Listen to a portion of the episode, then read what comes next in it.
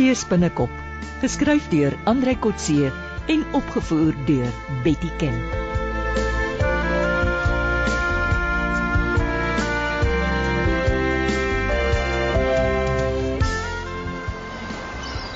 Johan, kyk daar. Die rubberboot. Ek sien ja. Stroopers. Hulle skiet nie vis nie, hulle stroop perlemoen. Hoe weet jy? Kyk die suurstofbottels, dis onwettig. Ek sien geen pylgeweer nie. Kyk. Kyk daar kom een uit met 'n sak. Dis vol perlemoen. Hoe weet jy dis perlemoen? Ek raai, maar dit kan niks anders wees nie. Ons kan nie bewys dis perlemoen nie. Maar wat anders? Ag, Wynand, kom ons gaan huis toe. Ons het genoeg vis. Los die stroopers uit. Hulle mag nie hiermee wegkom nie. Hulle mors met die seelewe. En wat kan ons aan hulle doen? Tel bietjie. Hulle is 5, ons is 2. Wag, ek gaan nader.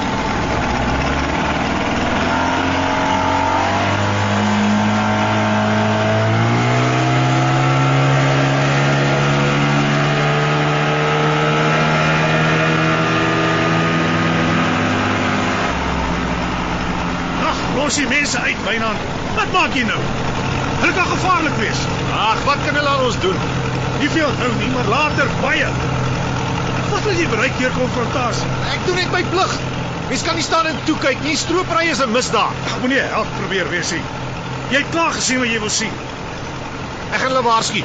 Hulle moet weet, ons weet wat hulle doen.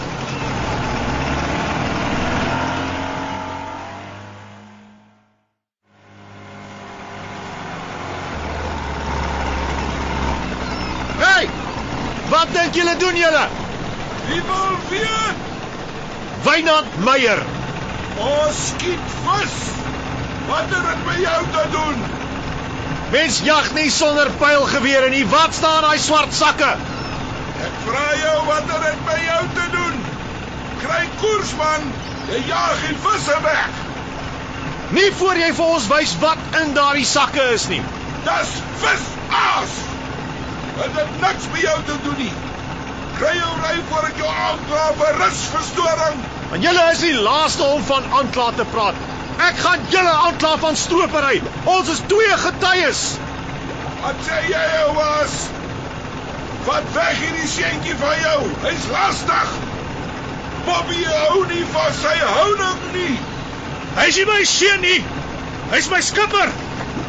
Wys ons net die aas in daai swart sakke, dan weet ons julle vang vis en ons is fort. Jy, jy wil wat skoor soek. Party mense leer ook nooit nie. Ons wag. Kyk hierso. Hier. Dis vis. Nou net geskiet oumaas. Nog vas aan die pyl. Ons doen niks teen die wet nie. Daai vis is stokstyf, man. Dis 'n bedrogvisie om die inspekteurs te flous. Dit stink seker al. Jou houding stink, Meyer. Wys ons wat is in die swart sakke. Daar ry ons. Van wanneer af gee ouma die orders vir Bobby Jackson? Nie orders hier, Bobby. Ons doen net ons plig. Werk julle vir seevisserye? Nee, maar ons ken verskutte. nou gaan vertel vir skutte wat julle gesien het. Sê vir hom julle het Bobby se rubberdak vol swart sakke op see gekry. Maar julle weet nie wat in die sakke was nie. Dan kyk ons hoe lag hy vir julle. OK, Bobby. Ons sal sien wie laaste lag in die hof. Moet my nie uitdaag nie, Boetie. Skoor. Jy het Bobby Jackson se moer net so 'n bietjie geroer. Bly uit sy pad uit voordat hy oorkoop.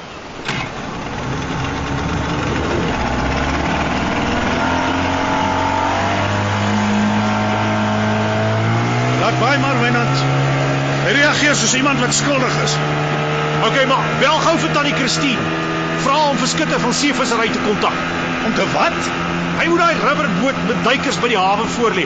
Hulle het sweerlik 'n groot vrag perlemoen aan boord. Hoekom ek? Ek is nie in Christine se goeie boeke nie. Dis nie soos dit vir my lyk nie. Gee my jou selfoon ek kry gou vir jou.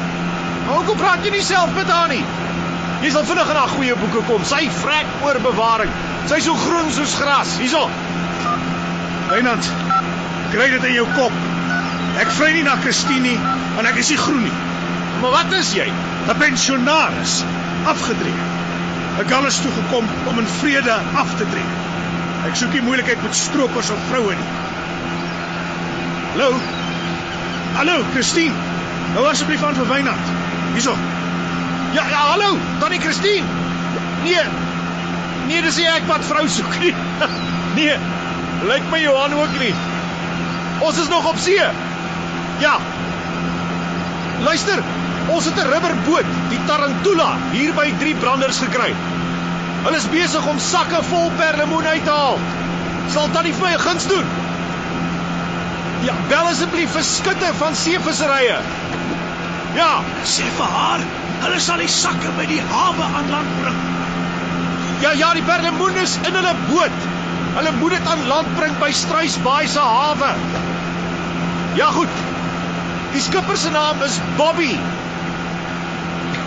Ja, hy stuur groete. Reg so, dankie. Hey, Wynand. Vir wie stuur ek groete? Jy vir haar. En wie gee jou die reg om namens my te lieg? Los jou skugterry. Groete beteken nie liefde nie. Jy's nie meer in graad 9 nie. Ek was nooit in graad 9 nie. Ek was as aan 'n 7. Het jy dit ooit deurgekom? Aan Barsmeyer. Ek het die skool verlaat om te gaan duik vir die vloot soos jy. Was jy op skool ook so bang vir vroumense? Te besig om agter vroumense aan te loop. Ek het studeer in sport. Op Stellenbosch die beste vrou in die wêreld gekry. 30 jaar saam met 'n engel. Sê my, het jy nooit weer belang gestel in vroue na na haar dood nie? Is hier klip nie. Maar jy moet ophou om my in dinge in te dwing waarvoor jy self te bang is. Ja, daar sal nie dwang by betrokke wees nie. Jy sal 'n vrywillige medewerker wees. Jy's die laaste wat kan praat. 36 en nog 'n jong kerel. Kry liewer vir jouself 'n man en los my uit. Ah, ah, 'n jong man kom nie aan Dallas toe om vrou te soek nie. Ja, jagkaste, skeepsbrakke, maar nou voeder jy met stroopers. Soek eers vrou en dan soek jy die res. Ja, ek gaan eers 'n groot wrak opspoor. Eers my fortuin maak voordat ek begin vrou soek.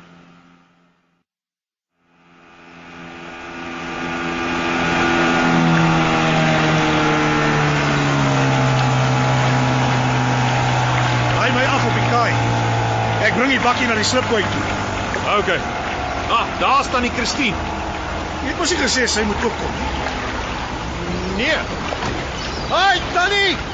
Wat is nuus? Wat sê skutte? Hi Wynand. Hallo Johan.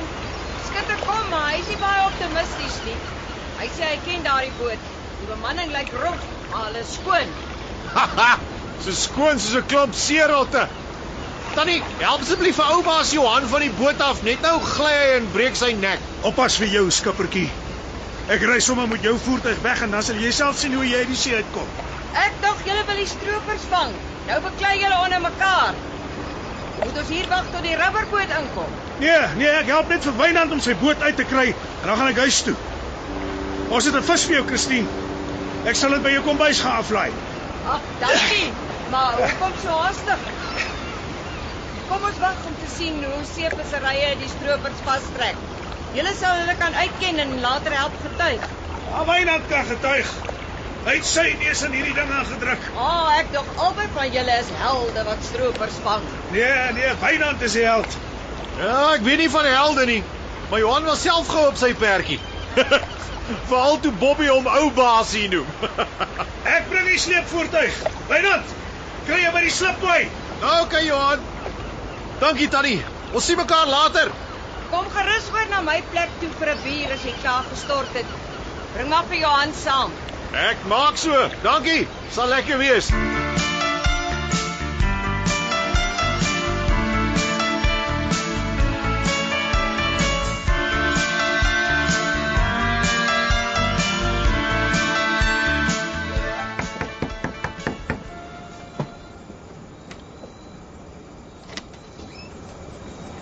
Hallo julle twee.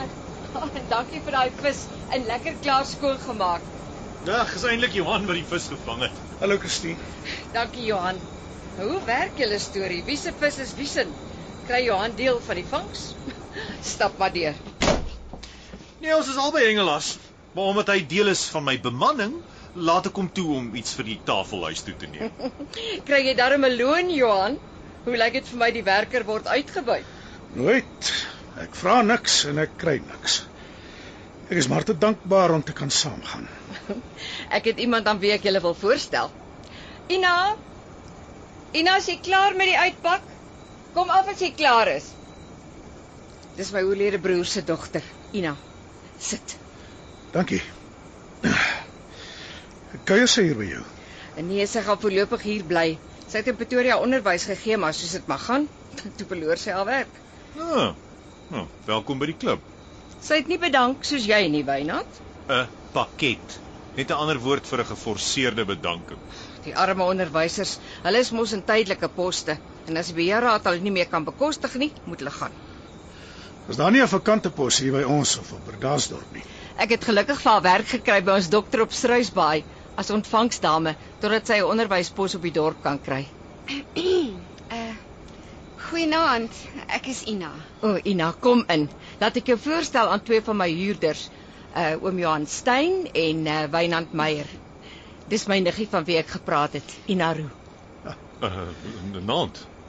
Ek ek, ek is Wynand. Uh jy jy- jy's jy's al mooi groot. Uh, ek, ek ek bedoel jy jy- jy's mooi al is jy groot. Ek ek bedoel uh, jy's jy's ouer as wat ek verwag het. Ehm um, ek dink jou tannie het gesê jy was 'n juffrou. Hallo Ina. Welkom op Agulhas. Uh, verskoon maar my jong vriend, hy het seker nie so mooi jong dame hier verwag nie. Uh, nou val hy so 'n bietjie oor sy woorde. Toe maar oom. Ek weet, ek is nie meer so jonk en maar soos ek was nie. En dis goed dat ek so nou en dan daaraan herinner word. Nee nee nee nee, dis nie waar nie, jy's nie vet nie. Uh, ek ek bedoel daar's daar's niks met jou verkeerd nie. Dis net jou jou tannie Wag nou Wynand, jy praat jouself net dieper in die moeilikheid in. Uh, ek moet om verskoning vra. Ek ek het Ina amper te nagekom. Dis net sy jy lyk baie meer volwasse as wat ek gedink het. Wynand, dis alles reg, ons verstaan. Het jy 'n piepjong onvolwasse onderwyseresie verwag? Ag, toe maar tannie, uh dalk moet ek verduidelik. Ek is nie regtig meer 'n skooljuffrou nie.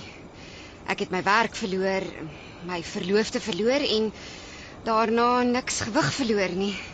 nee, dit sal die dag wees. Jy lyk soos uh, soos 'n student. O, oh, dankie, maar uh, ek is al aan die verkeerde kant van 30 en ek moet weer begin gym. Uh, nee nee nee nee mevrou. Ek bedoel juffrou uh Ina. dis dis nie soos dit lyk nie. Ek bedoel dis nie soos dit is nie, nie soos ek dit sê nie. Jy's pragtig. Dis net ek het nie iemand so mooi hier op Agulhas verwag nie. Jy's regtig snaaks Wynand. Ek het jou nog nooit so verward gesien nie. Uh, los vir Wynand, Christine.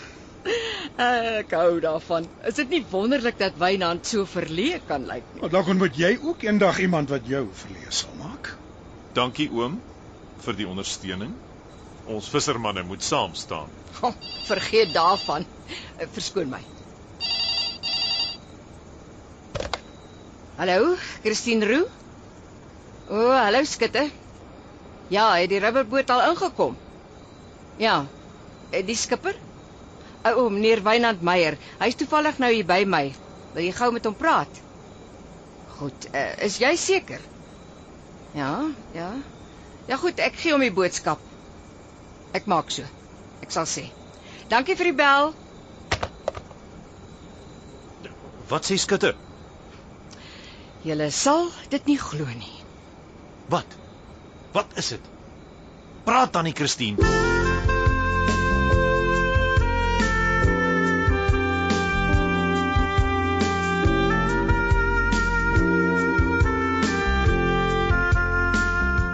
Dit was Seespinnekop deur Andrei Kotse. Die tegniese en akoestiese versorging is deur Henry en Karen Gravett. Die regisseur is Betty Kemp.